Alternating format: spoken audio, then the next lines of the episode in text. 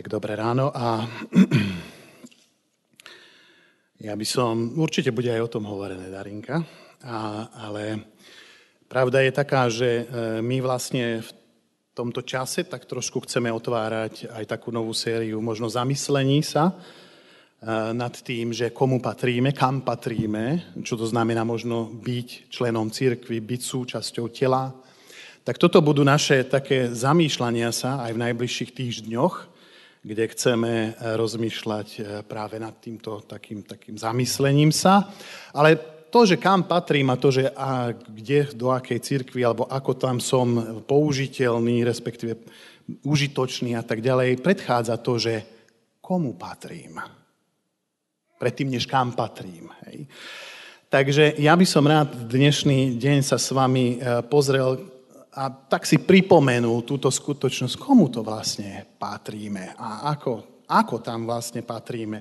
Aký je náš možno záväzok, ktorý máme e, voči tomu, komu patríme.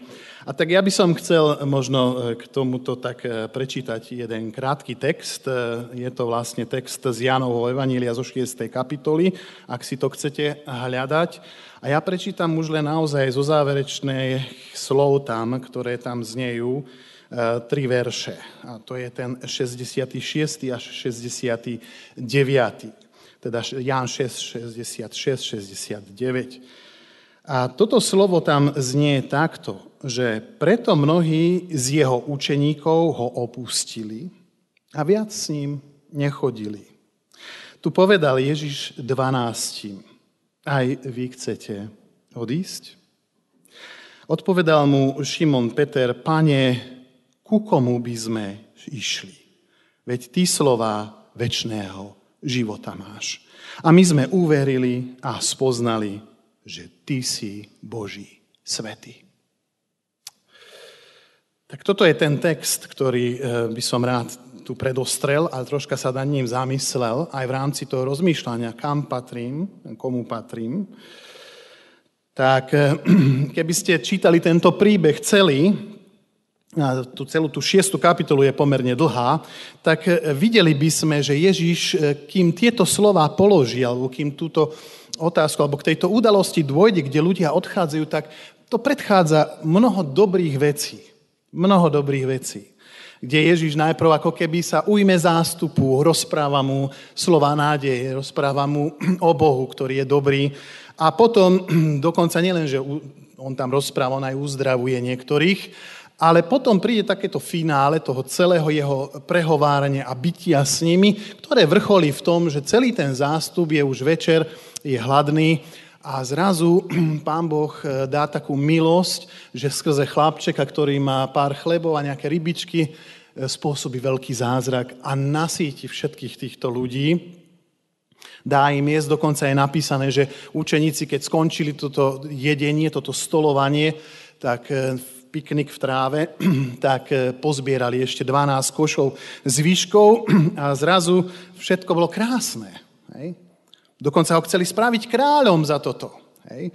A tu po tých naplnení fyzických ich potrieb, on sa zrazu vytratí, oni zistia, že je preč, zrazu im nejakým spôsobom chýba, rýchlo zistia, že je v Kafarnaume v meste a už aj ťahajú čiaru za ním, či loďkami, či peši a prídu do toho mesta, aby ho vyhľadali a keď ho nájdu, povie, hľadali sme sa, kde si bol a on im zrazu hovorí veci s duchovným kontextom, kde napríklad hovorí, ja som chlieb života. Hej.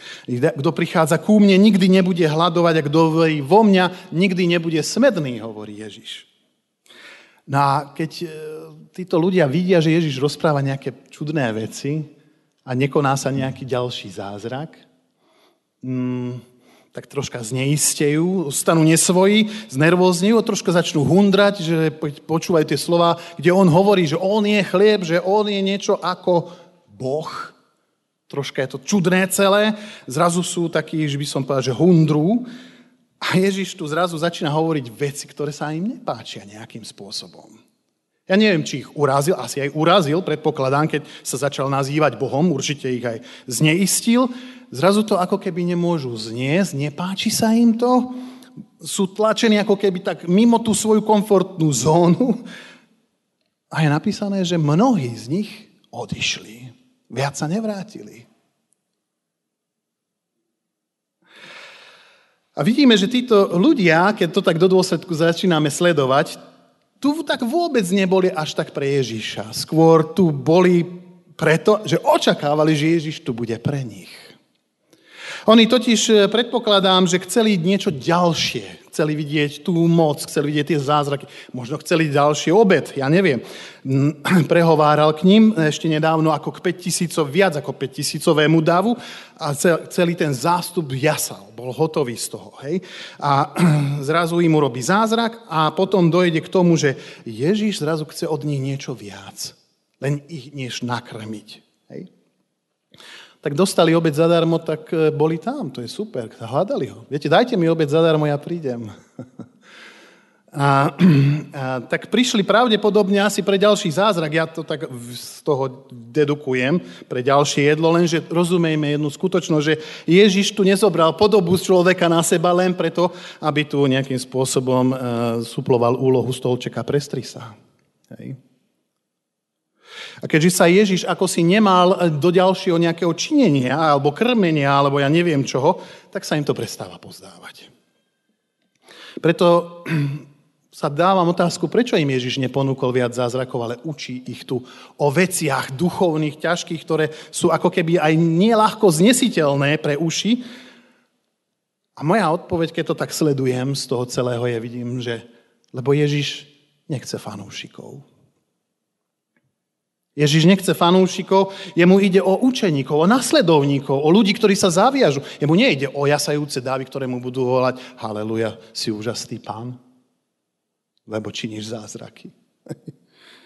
A tak Ježiš, e, vidím z tohoto celého aj z jeho poslania, že on neočakáva od svojich nasledovníkov to, že pôjdu za ním len vtedy, keď sa im to hodí, alebo keď sa im to bude chcieť, alebo keď to tak budú cítiť, alebo keď budú mať čas. Ale je to ako tá pieseň, že rozhodol som sa ísť za Ježišom a aj keď sám budem, tak pôjdem za ním. Nie?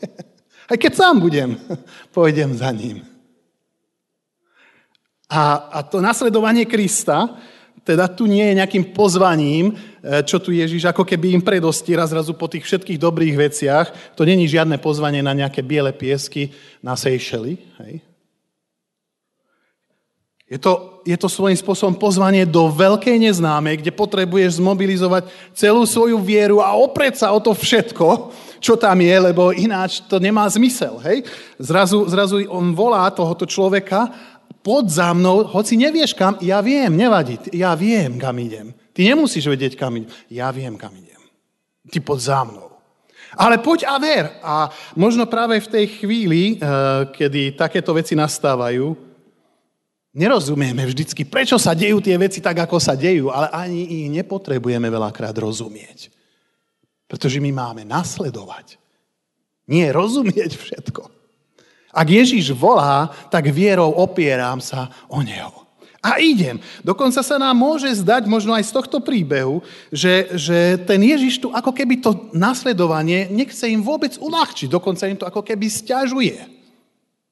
Ako keby im kládol prekážky v tomto všetko a náš prirodzený inštinkt nám hovorí, keď nám prídu prekážky do cesty alebo našim deťom alebo komukoľvek, no chceme im to odstrániť z tej cesty, nie? Chceme im pomôcť to uniesť nejako, alebo keď e, sa stanú také veci, že niečo ťažké príde a niekto tomu nerozumie, no tak čo je prvá naša reakcia? No chceme mu to nejako vysvetliť, chceme mu to objasniť nejako. Ale Tuto ako keby ten Ježiš zrazu ako si v tom našom príbehu je namiesto toho, aby dával ľuďom alebo uľahčoval im veriť, im zrazu dáva ako keby zábranu. Je to čudné, nie? A namiesto toho, aby im otvoril dvere do koranu, poďte moji. Hej? Tak, tak im tam do toho dá prekážky. No a viete, že normálne, keď atmosféra začína byť napätá, keď e, sme v dave, tak je tendencia možno, alebo taká tá snaha upokojiť tie veci, možno nejakým kompromisom, možno nejakými vecami, ale Ježíš tu ako keby nechce tieto veci v tejto chvíli robiť. On tu ako tlačí na pílu Zvyšuje to napätie slovami ja som chlieb života, vaši otcovia jedli mannu na púšti a pomreli, toto je chlieb, ktorý zostupuje z neba a aby nezomrel nik, kto bude z neho jesť, hovorí Kristus. Ja som chlieb života, ktorý zostupil z neba. Ak niekto je z tohto chleba, bude žiť na veky a chlieb, ktorý dám ja, je moje telo a život sveta. Na to sa Židia medzi sebou začali hádať. No tvrdá reč. Nie prvý raz.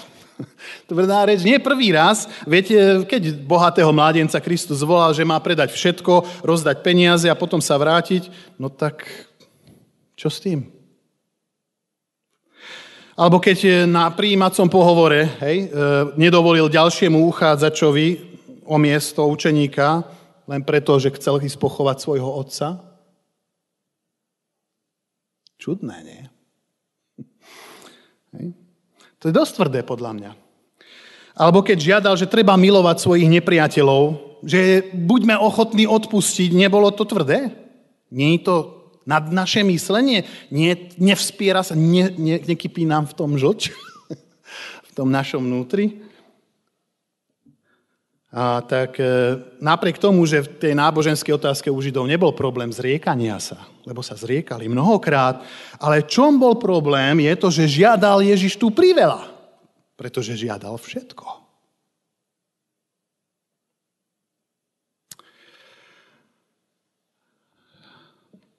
Majú ho mať za pokrm a z neho žiť. On je Boh, Hej. Tí, ktorí sú vo vzťahu s ním, hľadali akúsi len poisku v tomto celom, e, v jeho nasýtenie sa, alebo senzácie, alebo zázraky a, a nechceli prijať ho ako ozajstného Boha,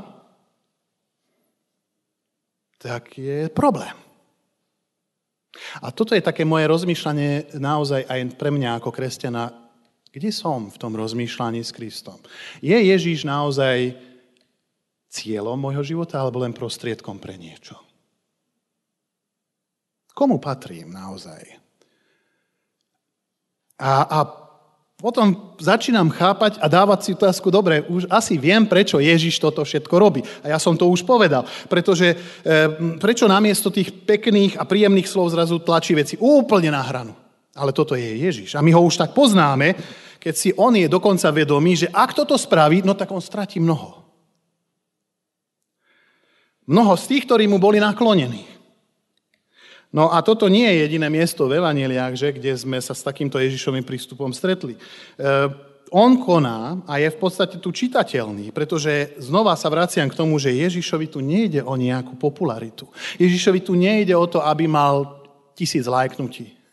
Ježišovi tu nejde o to, aby mal aby tu ľudia nejakým spôsobom riešili nejakú dočasnú, predstieranú alebo umelú vieru. On nestojí o zástupy fanúšikov. On hľadá skutočných ctiteľov. Pretože, viete, nie je umením žiť plitko. To nie je umenie. Žiť na plitčine.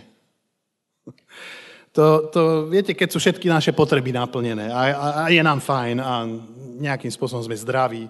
Ježiš tu stavia bariéry s tým svojim jedným cieľom, a ten jediný cieľ, ktorý tu je, aby sme sa rozhodli, alebo aj tí učeníci a tí následovníci sa rozhodli oprieť ten svoj rebrík viery od túto celú prekážku a začali po ňom liesť.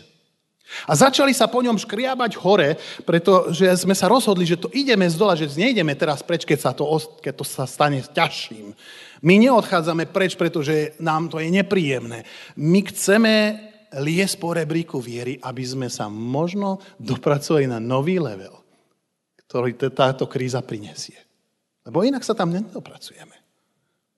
A toto je to, čo sa tu deje. On túži, aby sa títo ľudia posunuli na hlbinu splitčiny, aby išli a začali sa učiť plávať, nielen sa tam člachtať na nejakej plitčine. A toto je tá výzva, ktorá tu ako keby zrazu zastane, a, alebo nastane, pretože my rozumieme, kto z vás nemá prekážky, sa spýtam. Kto ich nemá? No asi nikto z vás dnes dvihne ruku na takúto otázku. Pretože my máme všetci prekážky v živote. Hej?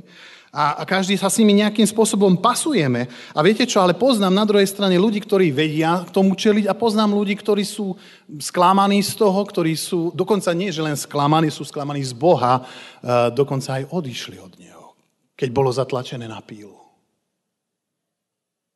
Aj odišli. Poznáte takých? Neviem, rozmýšľajte. Mnohí sú na Pána Boha niekedy naštvaní, hej? A niektorí s ním prerušia kontakt, jasné. Ale pretože tie veci, ktoré ten život bežal a tie veci, ktoré išli, nezapadali do toho, do, toho, do toho ich predstav o Bohu. Hej? Tak e, veľakrát tam nastávajú otázky, kde bol Pán Boh vtedy v tej mojej situácii. A ja by som sa možno vtedy pýtala, opieral si rebrík viery? Išiel si, škrabal si sa. Snažil si sa dospieť k Bohu, snažil si sa vyplávať na hlbinu splitčiny. Pracoval si na tom. Viete, pán Boh nikdy neťahá človeka z na hlbinu preto, aby ho utopil. To není o tom. Ono tam ťahá, aby ho urobil mocným. Aby ho naučil plávať v milosti jeho bohatstva. V tom, čo má pre neho pripravené. Aj keď je to kríza v tej chvíli. Viete, znova hovorím, že Pána Boha nie je jednoduché následovať. Ak ste to zistili, tak ste dobrí.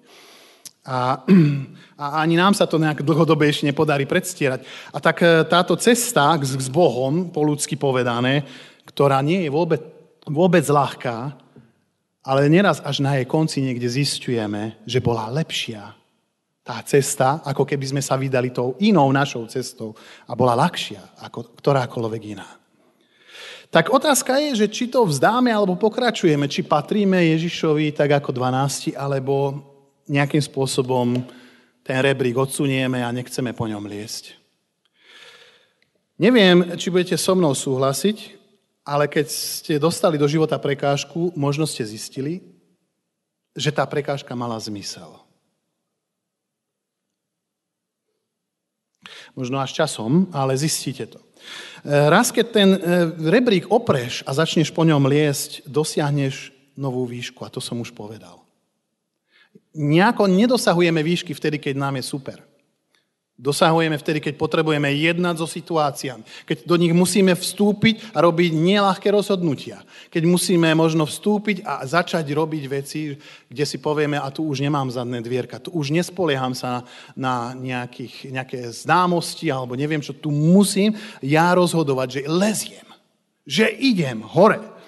A až tedy, keď začne človek ako keby liesť hore, tak vy tomu rozumiete, začína naberať úplne nový rozmer dovtedy nie, až potom, kde zrazu viera naberá úplne nový obraz toho, že to není len zoznam nejakého, nejakého ja neviem, prehlásenia alebo toho, čo už veríme, ale že to začína pulzovať a žiť v nás a začína to, začína to dýchať.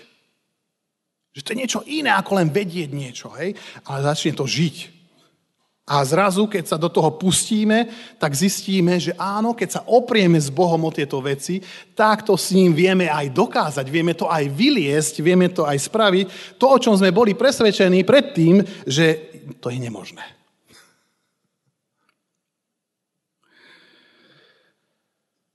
A tak e, každý z nás tomu bude čeliť týmto výzvam, a otázka je, ako sa k ním postavíme. Koľko chceme obetovať, koľko do toho sa zaviažeme koľko chceme naozaj liesť po rebríku.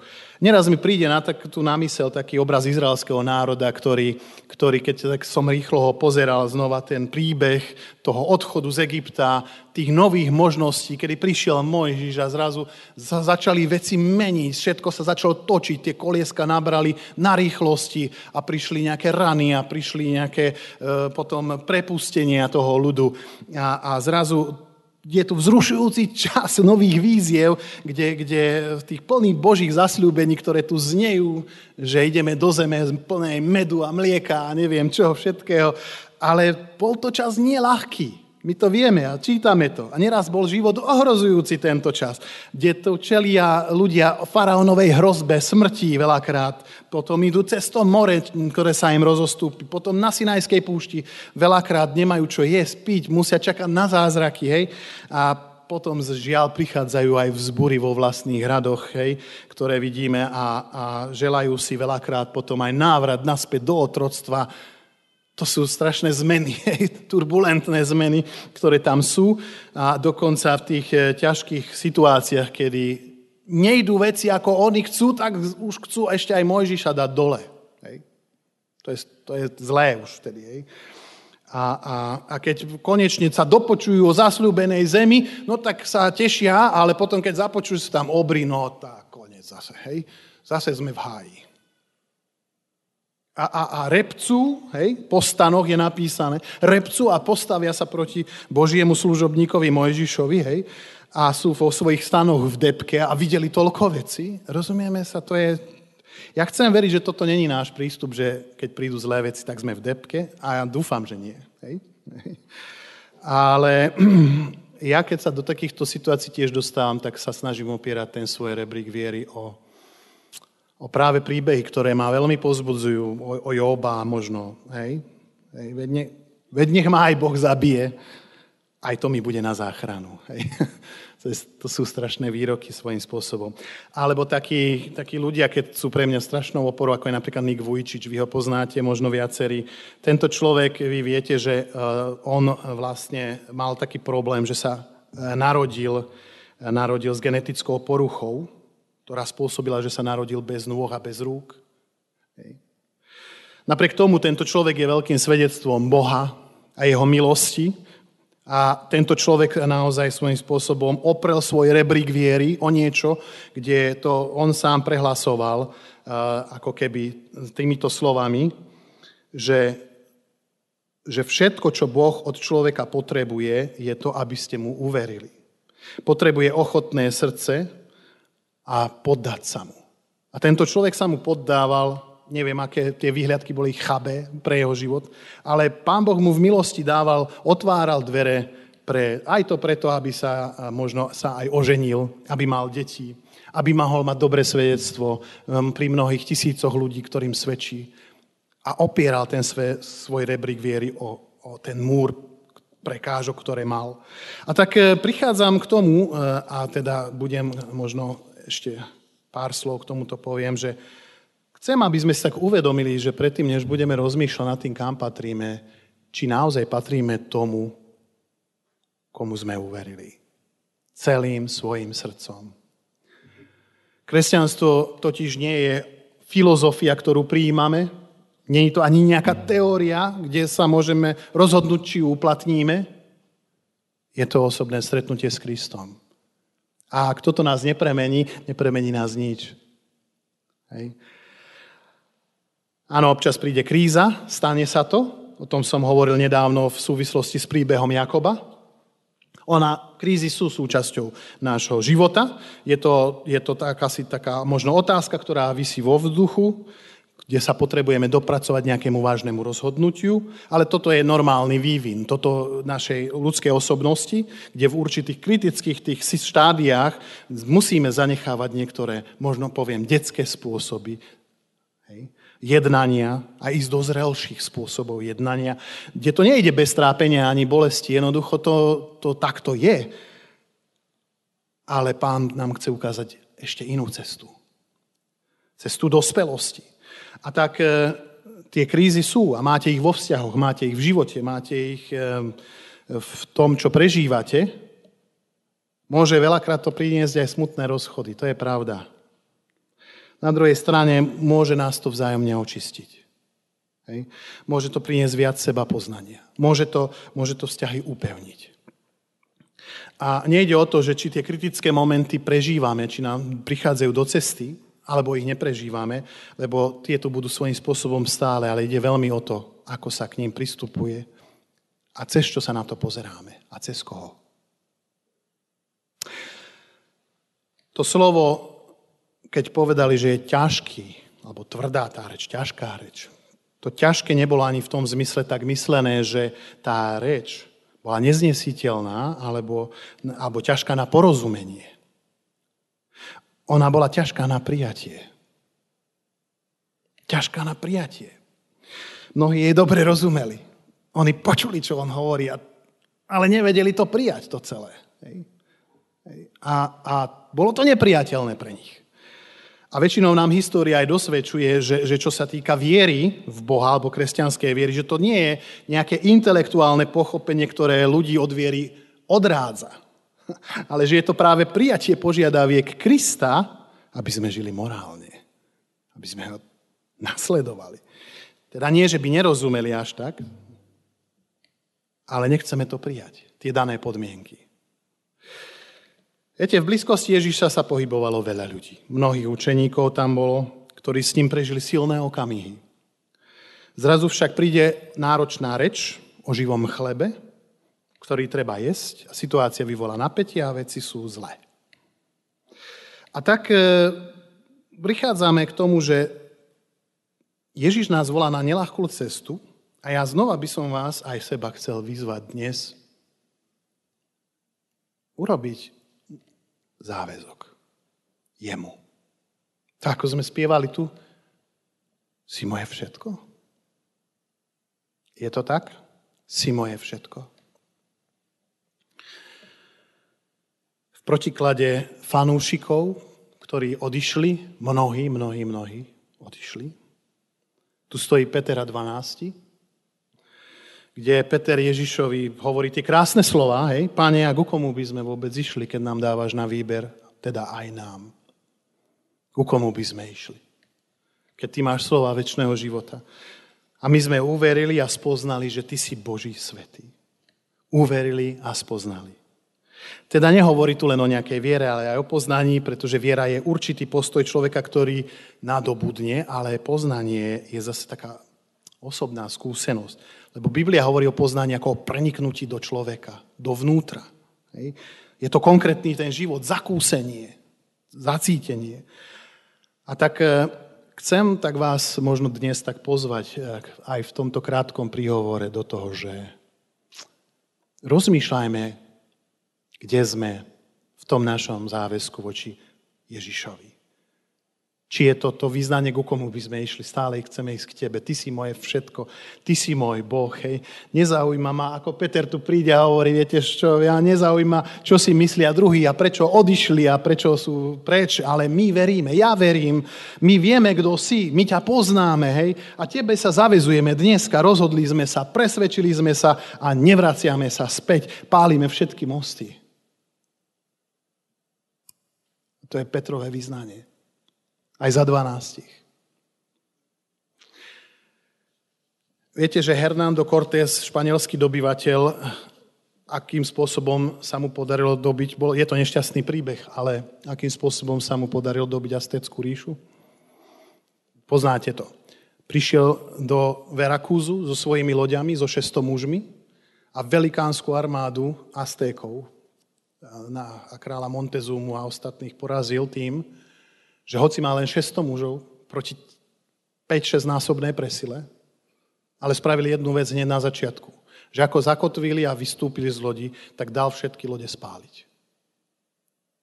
Aby nebolo cesty späť, kým nebude misia splnená. A zo 600 mužmi žiaľ podarilo sa mu zničiť celú civilizáciu pretože vedeli, že nemôžem sa vrátiť späť, nemám uniku, ale chcem vidieť svoju rodinu, chcem sa vrátiť naspäť domov, ale až po misii. Spravím všetko preto, aby som tú misiu splnila, prežil a došiel domov. Toto svojím spôsobom je silné. Ale Ježiš niečo podobné veľmi vyžaduje. Spáliť lode, s ktorými by sme unikali ďalej. A byť s ním v záväzku kým misia nebude splnená. Tak e, tomuto vás chcem pozvať, aby sme prehodnotili, komu patrím a či mu patrím celé. A modlím sa, aby sme boli odvážni sa pozrieť na túto pravdu aj v tých našich životoch. Amen.